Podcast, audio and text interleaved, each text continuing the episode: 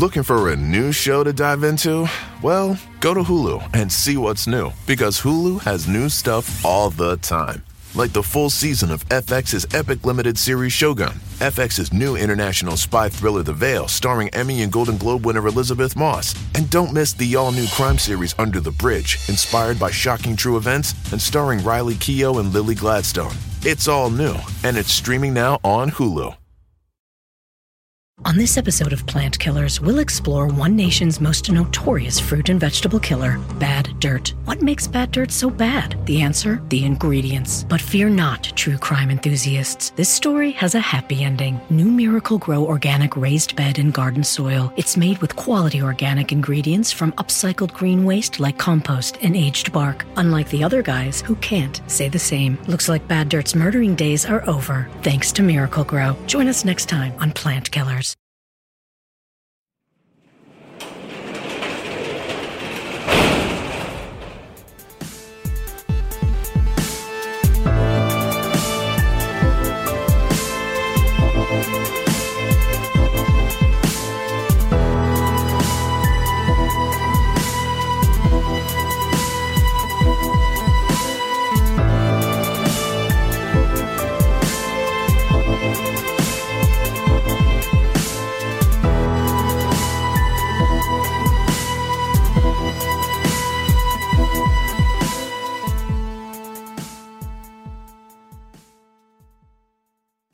Welcome to True Crime Garage. Wherever you are, whatever you are doing, thanks for listening. I'm your host, Nick, and with me, as always, is a man that would like to remind you that True Crime Garage is 100% gluten free. He is the captain. Thank you, thank you, thank you. It's good to be seen and it's good to see you. Thanks for listening. Thanks for telling a friend.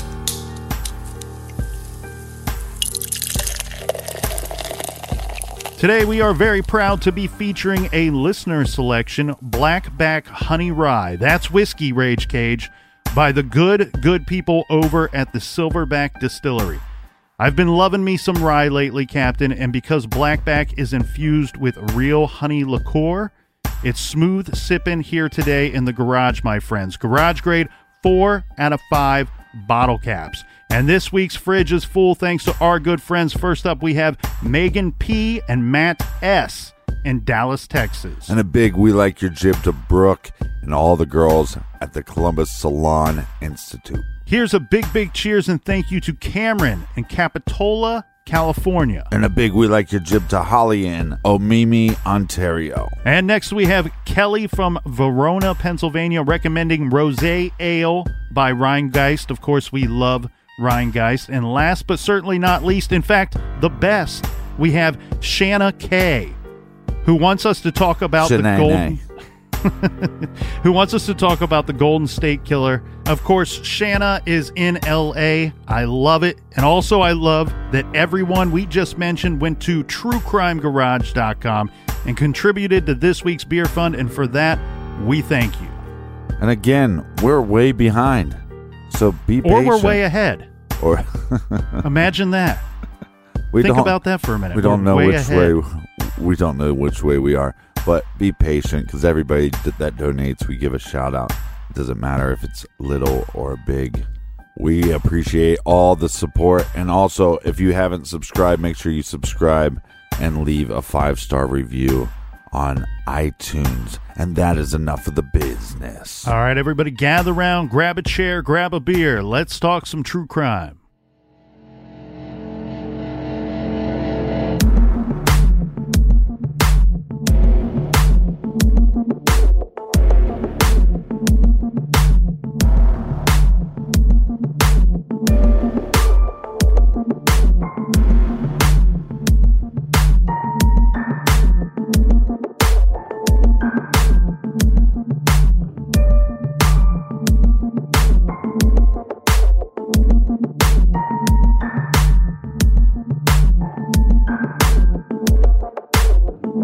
Bakersfield, California, is a city of 380,000, about 100 miles north of Los Angeles.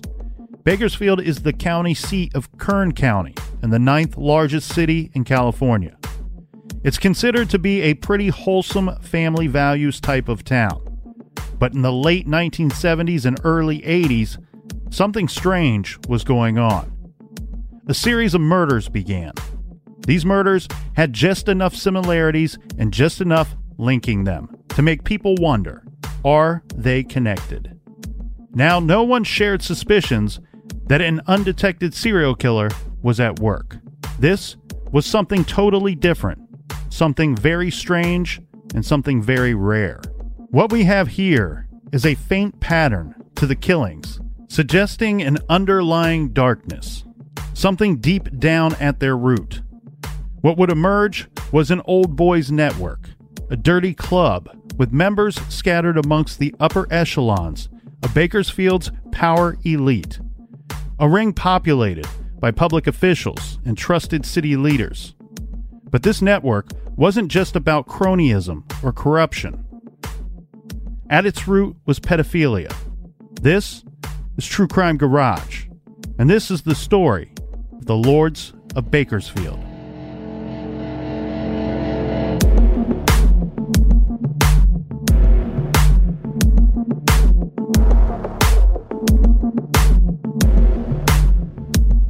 Bakersfield, California, 1978. The city was described by CNN as clean, safe, conservative, Republican, and religious. Yet, over a span of seven years from 1978 to 1985, there were five unusual murders.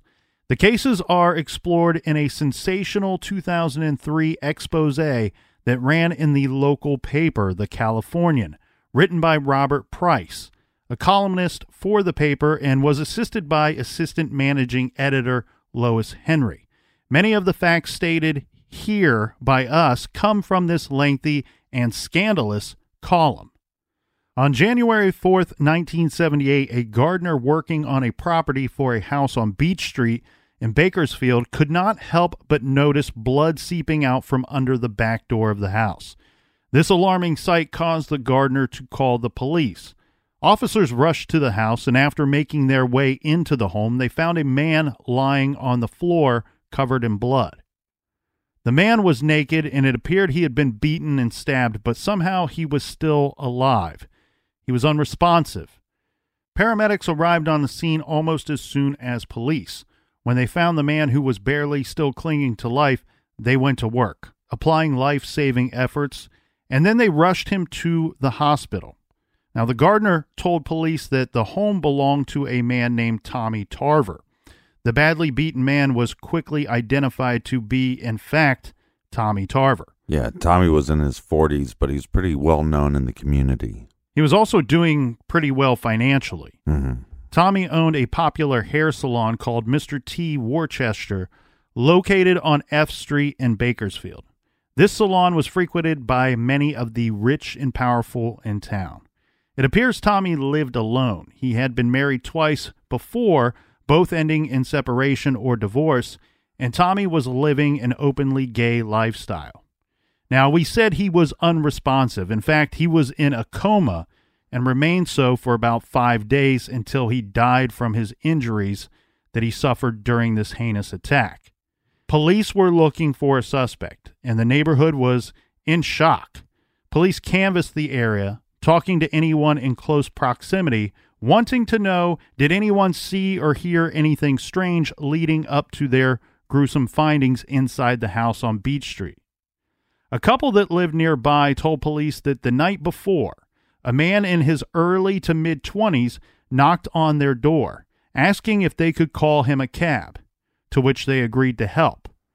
According to the papers, they did not notice anything strange about his appearance. However, while the man remained at the doorway, while they were placing the call for the cab, something fell from one of the man's pockets. It was a silver spoon. After calling for the cab, this was the last that the couple saw of this man. The spoon was later found by police. Now, that same day, police got a big lead in what would later turn out to be a homicide investigation. This lead came by way of a traffic stop. When an officer pulled a vehicle over, the officer very quickly discovered two things way out of the ordinary. First, the car was stolen, and its rightful owner was Tommy Tarver, mm-hmm. the man they found attacked in his home, who is now in a coma lying in a hospital bed. Just a couple days away from death, mind you. The second thing that they noticed was that the vehicle was being operated by a 13 year old boy.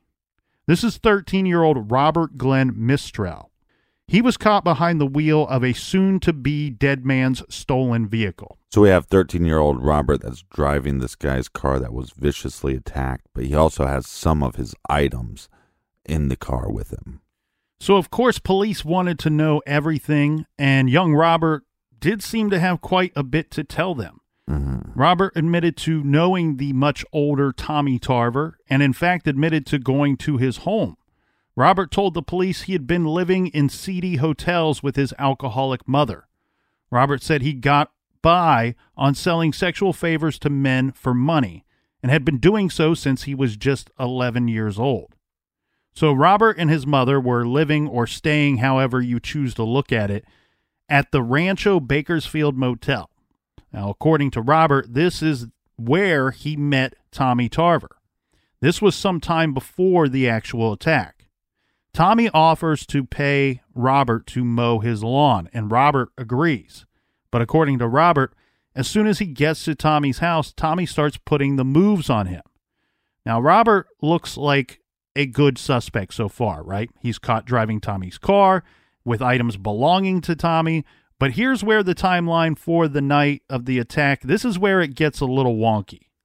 A taxi driver told police that on that night, the night of what would turn out to be a murder, mm-hmm. he drove Tommy, a man in his 40s, and 13-year-old Robert to Rancho Bakersfield Motel coffee shop around 11:30 p.m. This motel was apparently a meeting place for men in town, many of whom were living secret double lives. Mm-hmm. The cabbie said he later drove Tommy and a different escort home. This was 24 year old William Kenneth Manley, a university student from Santa Rosa. William Manley was also staying at the Rancho Bakersfield Motel, and there he said he met Tommy at the bar. The two decided to go clubbing, but Tommy wanted to stop at his house first to change his clothes. While there, Manley witnessed two other men arrive, then argue with Tommy, and then one of them began engaging in sex with Tommy. Manley decided to leave, but not before pocketing about a thousand dollars worth of silverware and jewelry from the home on his way out. Because of the witness, this is the couple that identified Manley as the man who stopped and asked to call a cab. He was arrested and charged with the murder of Tommy Tarver. Robert Mistrell, the 13 year old, was charged only with burglarizing Tommy's home and Tommy's hair salon as well. Apparently, the salon was an easy target for Robert because he had a key to get into the place. Now, it's unclear if Tommy ever gave him the key, or my guess is that Robert got the key when he burglarized and then had the keys to Tommy's car. At the trial, Manley's defense tried to claim that Robert Mistral had been with Tommy earlier that night and was possibly a suspect. But the deputy DA convinced the judge not to let Robert be questioned. In the end, Manley was acquitted of the murder of Tommy Tarver, and Robert got six months in the San Felipe Boys Home, a Kern County youth facility, for the burglary charges. The murder of Tommy Tarver remains unsolved. At the time, of course, this was a shocking murder, but no one realized that this would be the first in a series of killings involving what later would appear to be an underground community in Bakersfield. Glenn Fitz was, well, at least according to one article, this article described him as, quote, a pillar of the law enforcement community, end quote. He was the former director of the Kern County Police Academy, a member of the Bakersfield Police Commission, and recently retired police science instructor from Bakersfield College. Unfortunately, Glenn's wife passed away. So by April 1979, he was 56 years old, retired, and living single. Around this time, he started hanging out in a nearby park where he was interacting with the teenagers there. He would routinely invite local teens back to his place. Well, that's not creepy at all. No, come on over. Come, hey, I'm going to just hang out at the park and stare at kids all day. Back then, they didn't even have cable. Mm. He started hosting parties with teenagers, and this is what was expected. Well, the short of it is he was trading things like beer, alcoholic drinks, and pot for sex or sex acts with both teenage boys and possibly teenage girls as well. Mm. On April 10th, 1979, Glenn threw a birthday party for one of his teen friends. Attending this party was about 20 teens, some of them as young as 14 years old. Yeah, come over. Let's have a party for my teenager friend. Where's the party at? El Creepo's house. Well, at the party was a 14 year old named Dana Charlene Butler. Uh, Dana went missing, and it seems like the last time anyone remembers interacting with the young girl, well, Dana was alive and well and wantingly attended this very party. It wasn't until three days later that she was found dead, dumped in a park. Reports were that she was found with 30 to 40 shallow knife wounds and two deep fatal wounds. It appeared she was tortured before being killed, and the body contained more evidence. Investigators found one of Fitz's pubic hairs as well as dog hairs from both of his dogs on the body. This was the 70s, and hair evidence was standard in lieu of yet to be developed DNA. The police searched Fitz's home, and just as suspected, they found blood matching Dana's. Witnesses told police investigators that Fitz replaced the plumbing fixtures and some carpeting inside the home just the day after Dana went missing. With mounting evidence, a grand jury was convened, and they interviewed everyone, this including Fitz and the plumber. But just as this was really picking up speed, it came to a screeching halt.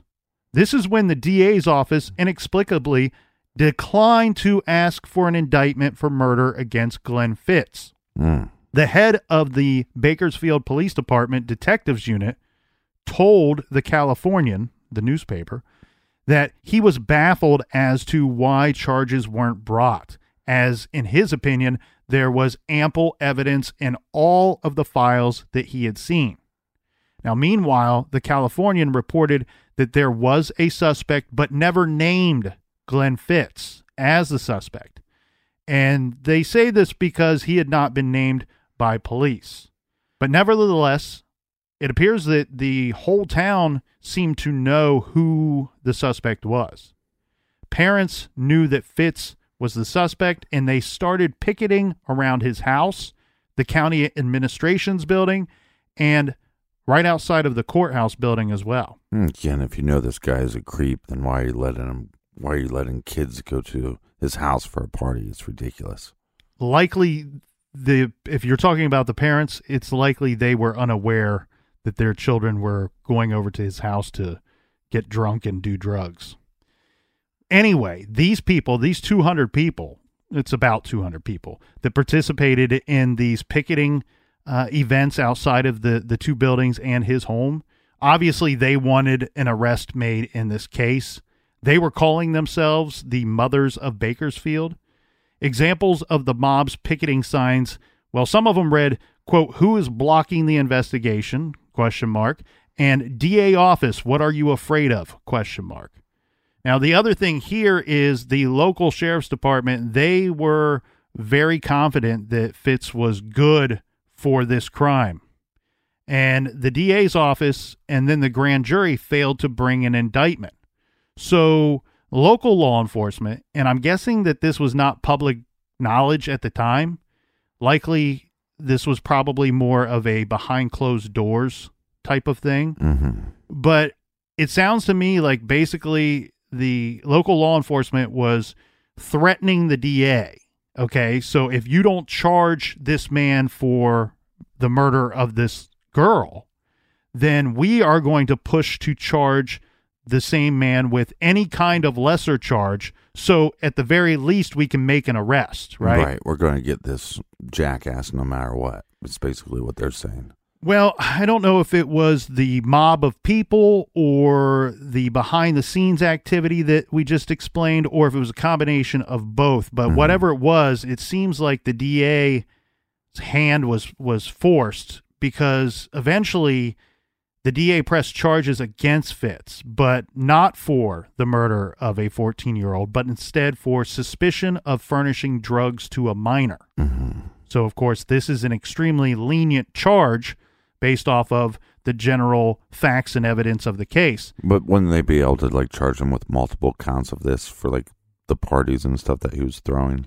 I believe there were five charges that were pushed forth, and three of them were felony charges. Now, this did result in Fitz being arrested on May 21st. Apparently, no indictment was ever handed down. A Pulitzer Prize winning expose many years later on the corruption in Bakersfield stated that, quote, senior prosecutors withheld key evidence from the panel, meaning the grand jury. Mm, right. I just wonder what his connection is to this prosecutor. Well, he was retired law enforcement. Right. He, he held all three of those different positions throughout his career, being the former director of Kern County Police Academy, member of the Bakersfield Police Commission, and retired police science instructor from Bakersfield College. No, So- no, right, right. I, I get that part, but you just wonder how close these individuals are, or if they're, you know, a part of some group outside of uh, their jobs. It really, really makes you wonder, right? Uh, because what you're talking about is why the hell? Who cares if they had some kind of connection on a professional basis? We're talking about murder here, the murder of a child. And we're also talking about evidence to point to him as being the very likely suspect Right. in this case. Now, I understand that her body is found out in the park somewhere, and but we have evidence of of him or or we his got pubes, man. on the body, right? We got pubes. well, and here's the other thing too. Mhm. This is one thing that I found very interesting. Okay, so his his previous job of the police science instructor, Mm-hmm. and then we have the neighbors claiming that he they were aware that he was replacing plumbing and carpeting inside his home Yeah. the the day after it's believed that she went missing. That seems like somebody with one. Okay, look, yeah, if you got large blood stains everywhere, no duh, you you you get rid of the carpet and try to replace that. Mm-hmm. But on top of that, factor in the the the job that he had, a police science instructor. He is aware of certain things that the general public would not be aware of. And it makes you really wonder what what plumbing fixtures was he replacing? You know, we've talked about some cases where the where law enforcement will go in with their techs and remove drains and drain pipes Right. because they know that they're going to find evidence down there and that's something that a lot of people don't consider when they're trying to cover up a homicide. Right. So on you got that on the one hand, you go, okay, well, like you said, replacing the carpet's not a big deal. Pipes, you got to have some kind of knowledge about that. But then you're going to leave pubes and dog hair on the victim. Seems to not make sense, right? Um, it, I mean, a lot of this case is not going to make sense. no, but Spoiler I mean, like that you you would do all these necessary steps, you know, to to your house, but you wouldn't do that to the to the actual crime scene. I feel like what we have here is a man that panicked and thought that the first thing and most important thing to do at the fastest point Mm-hmm. was to get the body out of his house. Yeah. and then went back in and tried to do damage control to his house. Now, mind you, he went to all this effort and and what did police find inside of his home? Blood that matched the same blood type as Dana's. So Do you know where they found that at? I don't know. It seemed like a lot of the the work that he was doing appeared to be taking place in the in the bathroom or the bathroom area of the home. Right. I couldn't find where they said specifically where the blood was in fact found, but look, I I believe 100% that she was probably killed in that bathroom or moved to the bathroom shortly after some kind of attack took place. We're talking about possibly a prolonged torture mm. that went on in this case as well. From from what little we can see and observe in this case. Again, it's sometimes when there are those points of evidence, they don't actually report on them. Now, one thing that does go in the way of a defense for why maybe the DA did not press charges or did not get that indictment that the public was so very eagerly seeking. hmm Apparently there was some kind of quote screw up. That's that's how it's been reported as a screw up at the coroner's office. Now, apparently for some reason, and I'm uncertain of their exact protocol back there and then, but they failed to do a time of death test on Dana Butler. Uh, so they they never established a time of death. Now this this only really becomes difficult once you do get to trial because with her missing for several days before her body's found, eh, your your you know alibi or need for an alibi, all that gets pretty dicey when you've not really honed in or even created a window of time for the possible time of death. So there was also some doubts out there as to whether 56 year old Glenn Fitz, who many say was in poor health with a heart condition, if he could have in fact killed the girl and then disposed of her on his own. hmm Well, you know, we, we know that he was working out daily at the park. Within days of all of this mess here, Glenn Fitz died of a gunshot to the head, leaving behind a strange note, which read, Dana Butler was last seen in front of a church between 11:39 and 12:30. I, on the morning of April 9, was home waiting for and there the note ends. The death of Glenn Fitz was officially ruled a suicide, which we should point out some weird things with this as well, because first, Fitz's body was found outdoors between his home and his neighbors. And second, a neighbor reported hearing two gunshots on that day. Now, the murder of Dana Butler remains unsolved. Glenn Fitz may have killed her, or she may have been killed by someone else. It does seem, however, whoever killed her did so inside Fitz's home. This was the second case where an older man associated with teenage boys ended up dead. And here again, this man could have been preying on teens for sex.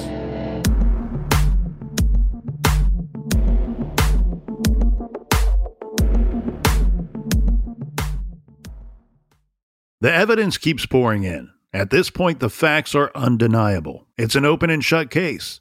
Monopoly Go is the most fun you can have in a mobile game. Everyone is still talking about Monopoly Go for a good reason.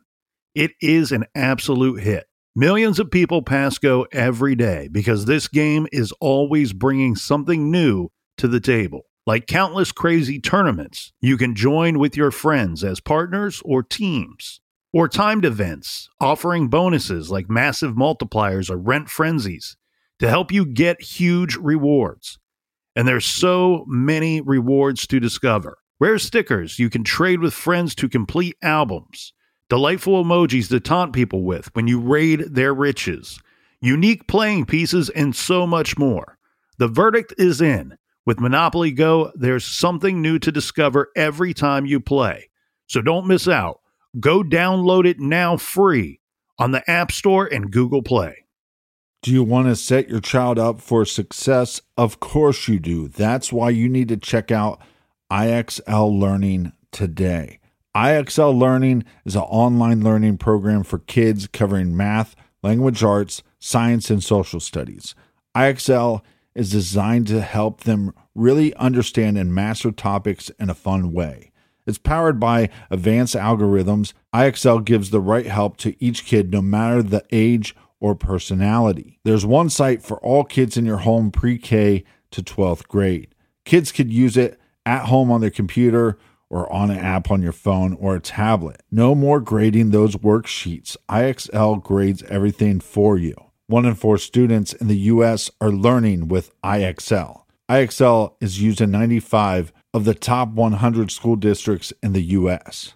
I love recommending IXL Learning. Kids can learn at home or on the go. And all my friends and family that are using it absolutely love it because it's so easy to set up and so easy to use. And even the kids that I've recommended it to their parents have told me, hey, Captain, thank you. I was having problems in math and my parents couldn't help me, but IXL could. Do you want to get your kids back on track or do you just want to get your kids ahead? Do so with IXL Learning.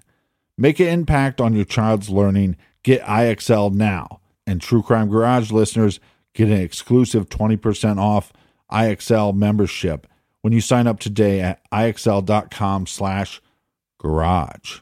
Visit IXL.com slash garage to get the most effective learning program out there at the best price. Check out IXL.com slash garage today.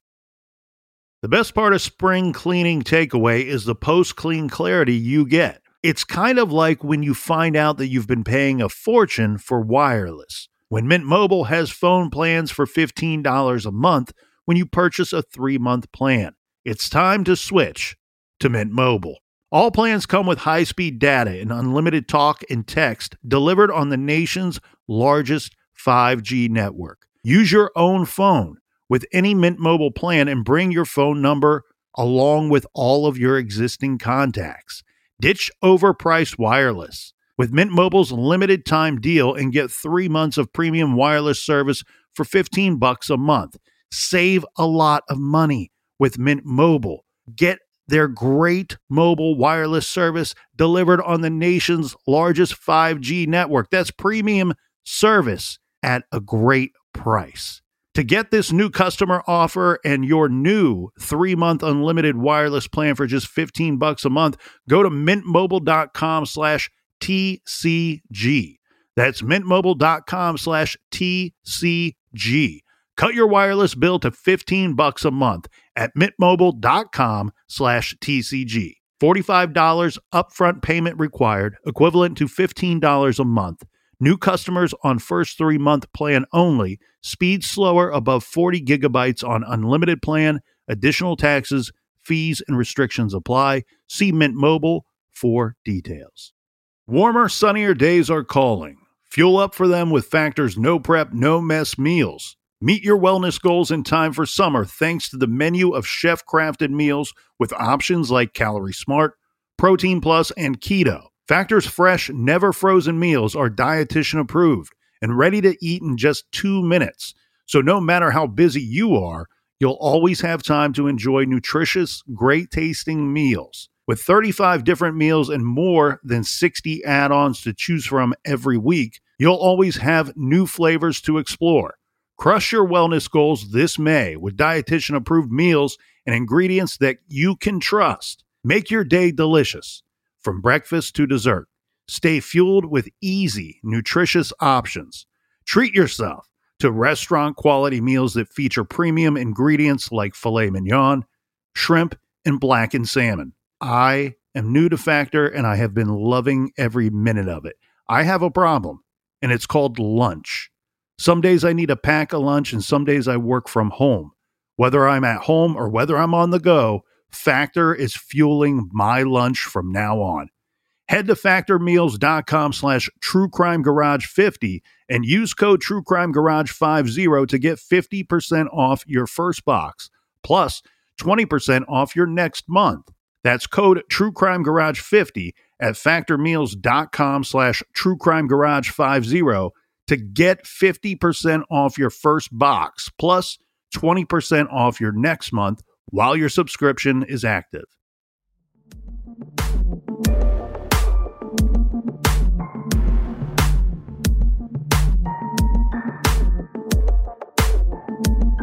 Welcome back. Cheers, mates. For all of our old episodes, check out the Stitcher app and check out our weekly bonus show called Off the Record. You can do so at truecrimegarage.com.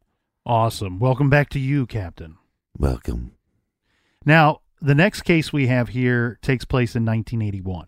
hmm So we have 55 year old Edwin Buck. Edwin was the personnel director for Kern County. he was associated with a name we have heard before. This is young Robert Mistrell. At this time, Robert is about 17 years old, and he told police that he met Buck at Beach Park in 1979 when he was 15. Police were aware of activity at this park and actually warned Edwin Buck and other men there numerous times about sexual activity and sexual activity with minor boys. Robert hung out with Buck on a few occasions. Buck caught Robert stealing money and tools from him on one of these occasions and threatened to have Robert arrested for the theft. Buck told Robert that he would not involve the police if Robert agreed to participate in making a porno movie with another young boy. So, always a good idea to throw blackmail and child pornography into the blender of totally effed up situations, right? Yeah, but can you imagine? I mean, you're 17 years old. You stole some stuff. The guy goes, I'm going to the cops, right? Or you can have sex with this kid. Like, go to the cops, asshole. You know what I mean? Yeah. Yeah, and I think I don't I don't want to get into that too much because I think there's there's a lot of There's more weight to stuff to that. sift through Okay. before we before we get into some of that stuff. But what we have here is Robert doesn't tell you know old nasty Uncle Buck to go to the police. Yeah.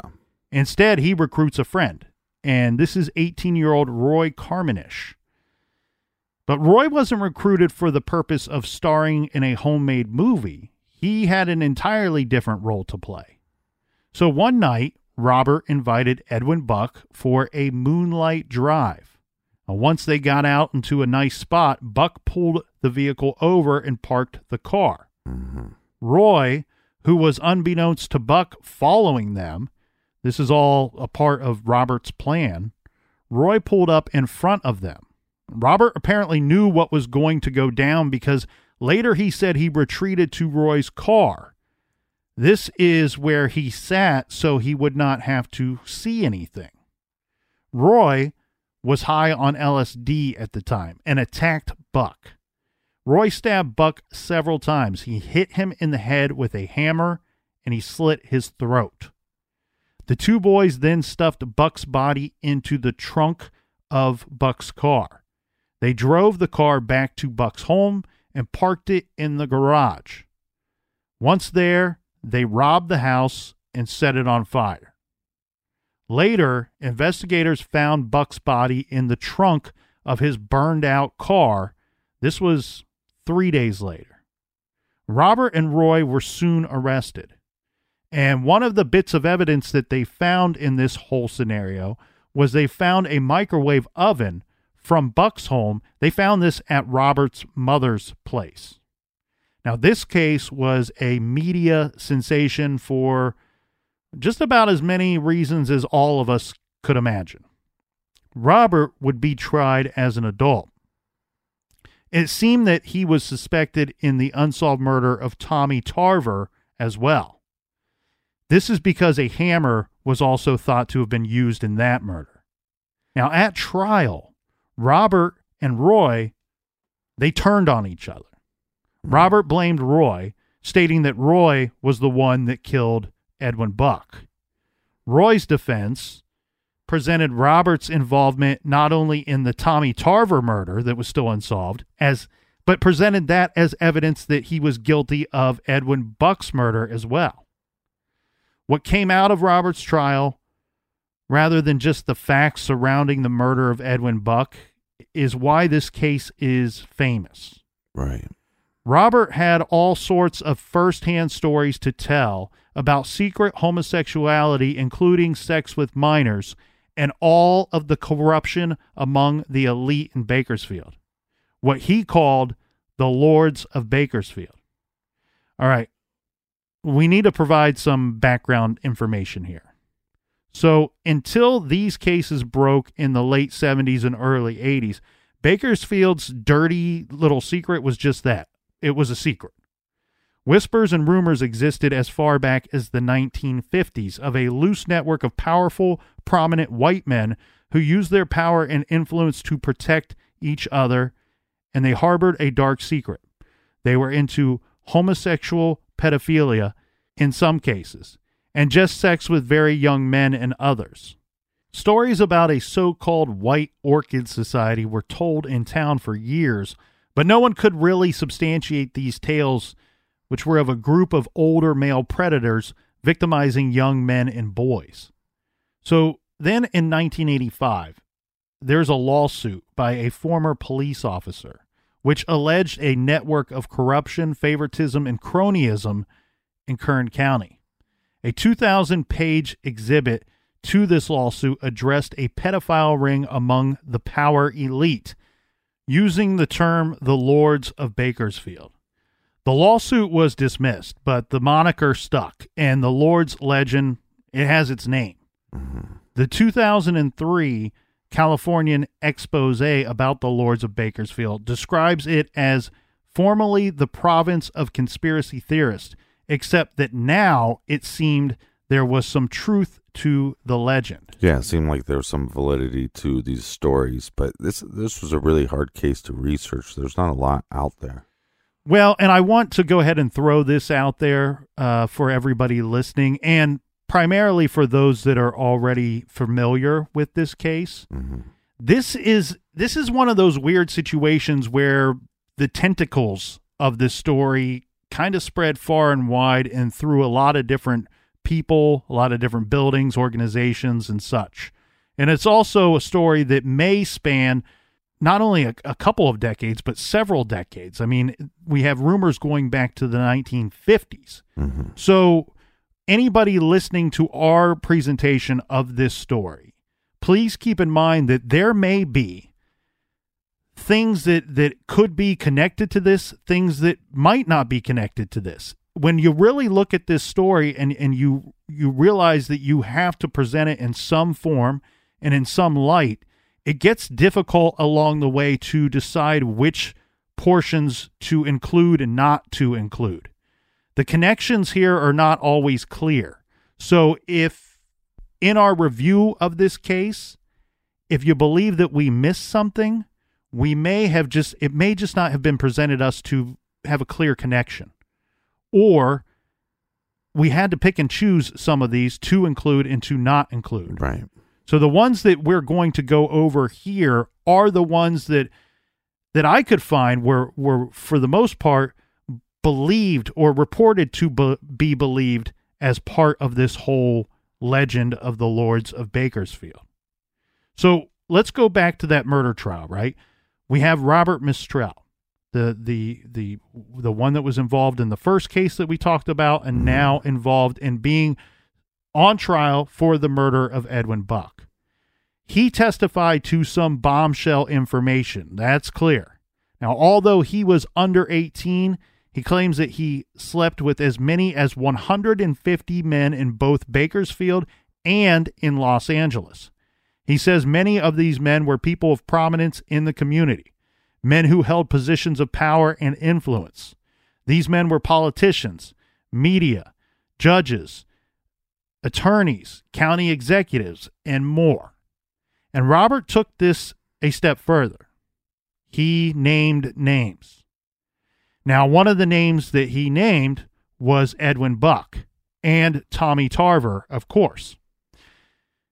Here's where things get a little a little dicey here for me, mm-hmm. Captain. Go Harry. I have a longer list of individuals that he named, and I don't know that I don't know that they're all that they all should be named by by me. I don't know that I feel comfortable naming all of them. I will say that one of the other names that he mentioned was Glenn Fitz, the ex policeman or um, police officer who was suspected in Dana's Dana Butler's murder. The another interesting person that he names is Ted Fritts.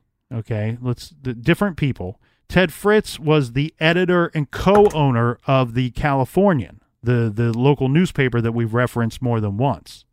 Fritts was notorious in town for his legendary parties with the wealthy elite. And here again, there are a lot of names that are thrown out as having attended these parties and I will I refuse to name them here because because of just this. I don't want anybody to be under the assumption that any of these individuals are guilty of anything at all just because they attended some party. Right, we're kind of seeing this in the media right now with with the arrest and the the suicide of Epstein and having these black books and, and all these people connected. You know, you, you can't. Um, I think it's irresponsible to Mhm. just make the leap that some creepo has your contact information and therefore that you're associated with every wrongdoing he he did. I, I think it's uh, a irresponsible leap, and we, we need to look for more evidence. Correct. And what what I will say here is, look, I'm not foolish enough to believe that nobody that attended one of Ted Fritts's parties is not guilty, has never done a bad thing in their life. Right. You know, I I don't wouldn't believe that for one bit. But as you pointed out, I believe it's irresponsible to throw out the suggestion that just because somebody attended a party that they had a there's a deeper relationship there that they that whoever you know it's it's just downright wrong to to imply that anybody associated with an individual is guilty of all the same things that that individual is likely guilty of right? Mm-hmm. Okay so his whole part in this story is he more so than these these parties is that he's the editor and the co-owner of the Californian of that newspaper and I mean just browsing this list these these are names of people that are still alive and people that you would know by name I want to I want to say this though as well. The the list I'm looking at, nobody on this list has ever been convicted of anything, you know, heinous, anything weird, uh, and to my knowledge has never even been suspected of anything like that. Mm-hmm. But of course, because Ted Fritts is a powerful individual in this area, many of these attendees would be politicians, law enforcement, local government officials, and so on. Now, Robert Mistrell's role at these parties, I guess he worked at these parties, he says, along with other boys his age and sometimes younger. His job was part of like the wait staff almost, you know, wait on the guest dress up in a tank top and shorts and be he said he was told to be accommodating of the male guest so robert says in Like, turn like check their coats and give them hand jobs. uh Uh, we should Sir, let me check your coat. stop saying jokes because i don't want to i don't want to laugh this is a this is a very It's I mean it's so disturbing though. it's disturbing it's and it's a difficult it's a difficult thing to discuss a little bit here um robert says for whatever his job was at these parties Right. and we also got to we also got to mention these are his claims right we have to then determine This is a or- guy this guy's a, a thief, a known thief, right?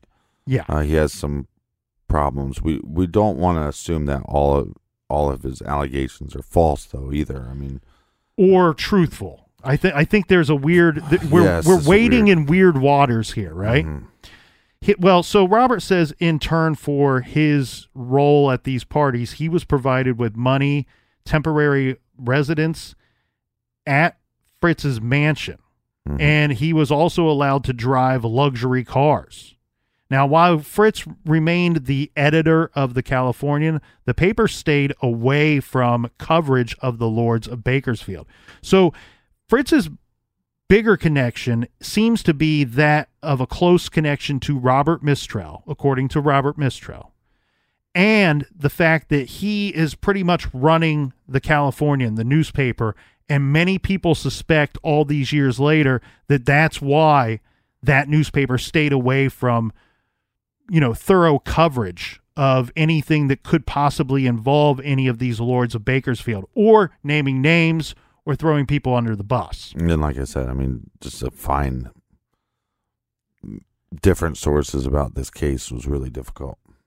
Well, one thing that is super interesting to me, and I, I, I'm going to go out on a ledge here and say that it's probably, I think you're supposed to say out on a limb, right? Not out on the ledge. No, I think you can do. I think you. you can go on out. You, can, go, out, on, anything both. you want. Go ahead and jump. We don't care. My people say go out on a plank. Go out on a bridge. Yeah. Um, so th- this is where I think I'm I'm starting to see some really strong evidence, or at least people that are willing to take their suspicions to the to the to the furthest out. Right. So this man who's in charge of the Californian of the newspaper, he ends up dying of AIDS in 1997. His sister his flesh and blood. His sister took over as managing editor. In 2003, she is the one that gave Robert Price the go ahead to write the expose on the Lords, even though it would point the finger at the paper that she was now in charge of and her own brother. Yeah, but if you know it's,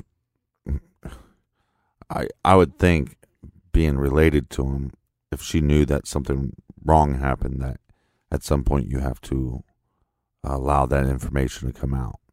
Well, and I want to give her plenty of credit as well as the newspaper itself for righting a wrong, you know, and correcting their missteps through through over the years. Um, but one of the most disturbing things that Robert attested to during this trial was the wink and nod arrangement that allowed certain men to check out court supervised juveniles like library books from the boys' home and return them a few hours later. Mm, right. Yeah, well, th- this was I took this from uh, Robert Price's article. Now, Mistrell alleged in the trial testimony and mm-hmm. later in his own failed lawsuit against the state that he and other boys were taken from the boys' home under the excuse that they were going to be given jobs. But he says instead they were drugged, sexually abused, and forced to participate in porn before being returned to the boys' home as if nothing happened. Yeah, it's a, that's awful. So, further, Robert claims that he was used as a scout to recruit other boys for parties thrown by these older men, where young men were desired to be amendable to their advances. But Robert's trial testimony seems to have been shoved under the rug. In other words, none of this scandal really leaked out until much, much later. So at first we have no leakage, and then at the end we have a lot of leakage. Well, no investigation into his claims of abuse and statutory rape ever ensued after the trial.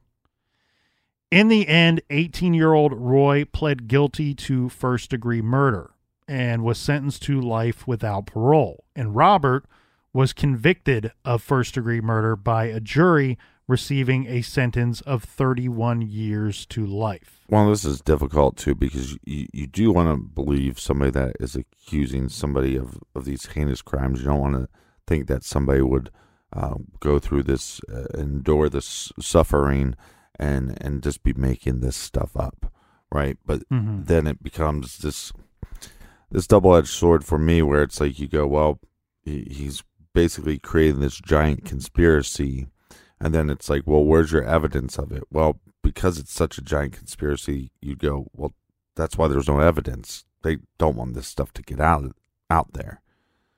Does it make Does that make any sense? makes total sense number one but then let's add in to the fact that there doesn't seem to be any investigation into his claims Yeah. so where you go all right well are these allegations is this just a man that's on trial for first degree murder who's coming up with Excuses. excuses and Yeah. maybe playing to the the crowd a bit and saying you know this this was a jury trial. Hmm um, he's technically under the age of 18 even though he's going to be tried as an adult. Hmm you look look what you have here.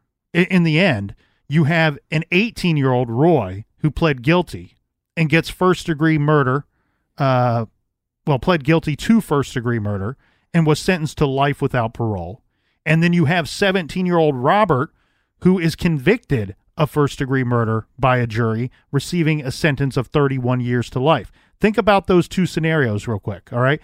We have an adult who pled guilty and received no you know leniency. leniency Yeah.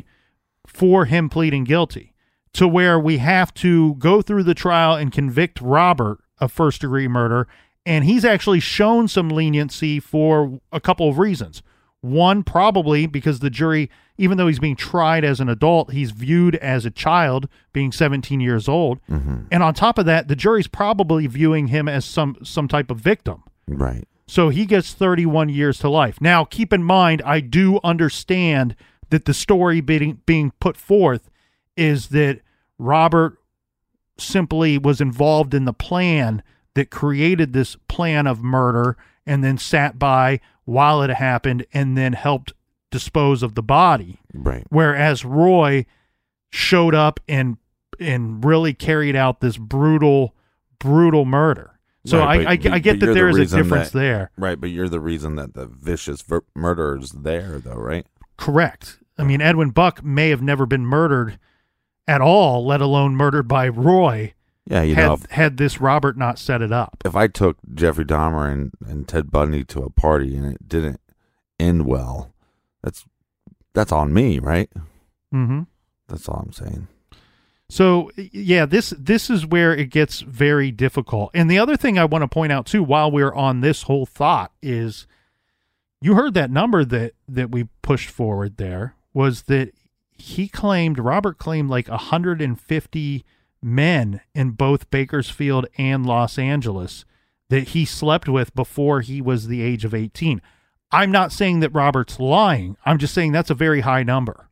That's a very high number. And there were a lot of people along the way that he named that we didn't name.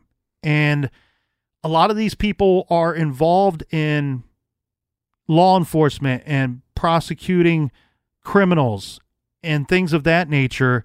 And at some point, you start to go, like you said, you want to believe him. You want to say, hey, let's investigate these allegations. And that's where I think this whole thing went wrong. Mm-hmm. That his allegations don't seem to have been investigated. But then at some point, you go, 150 men. It- it- it- how, how can that be? Well, the, And the- then on top of that, you go, every one of these people that he's naming is involved in some, they have, they're in some, you know, line of power. They, mm, right. they, they have, they're This men of guy- influence. And you start to wonder, you can't, at some point, it can't be everybody.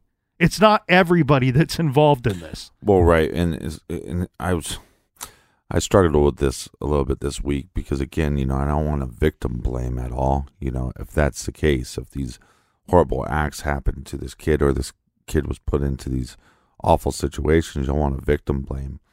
But I think it's it's also a little different. You're you're not just coming forward and saying, "Look, this is what happened to me, and here's the evidence."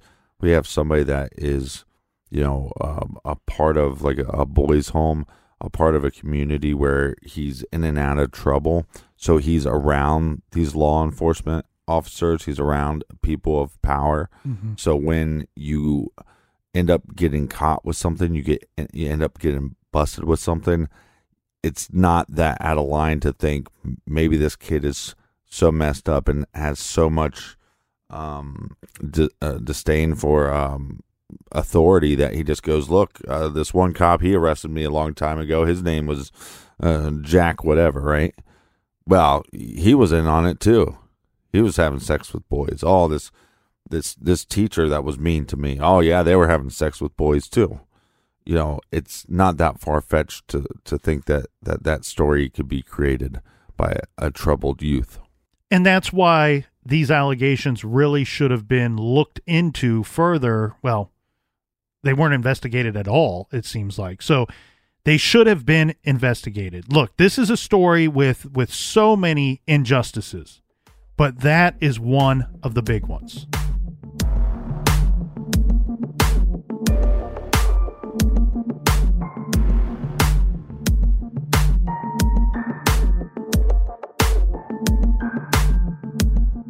Want to thank you guys for listening. Thanks for telling a friend and sharing on social media. Much love and cheers. And until tomorrow, be good, be kind, and don't litter.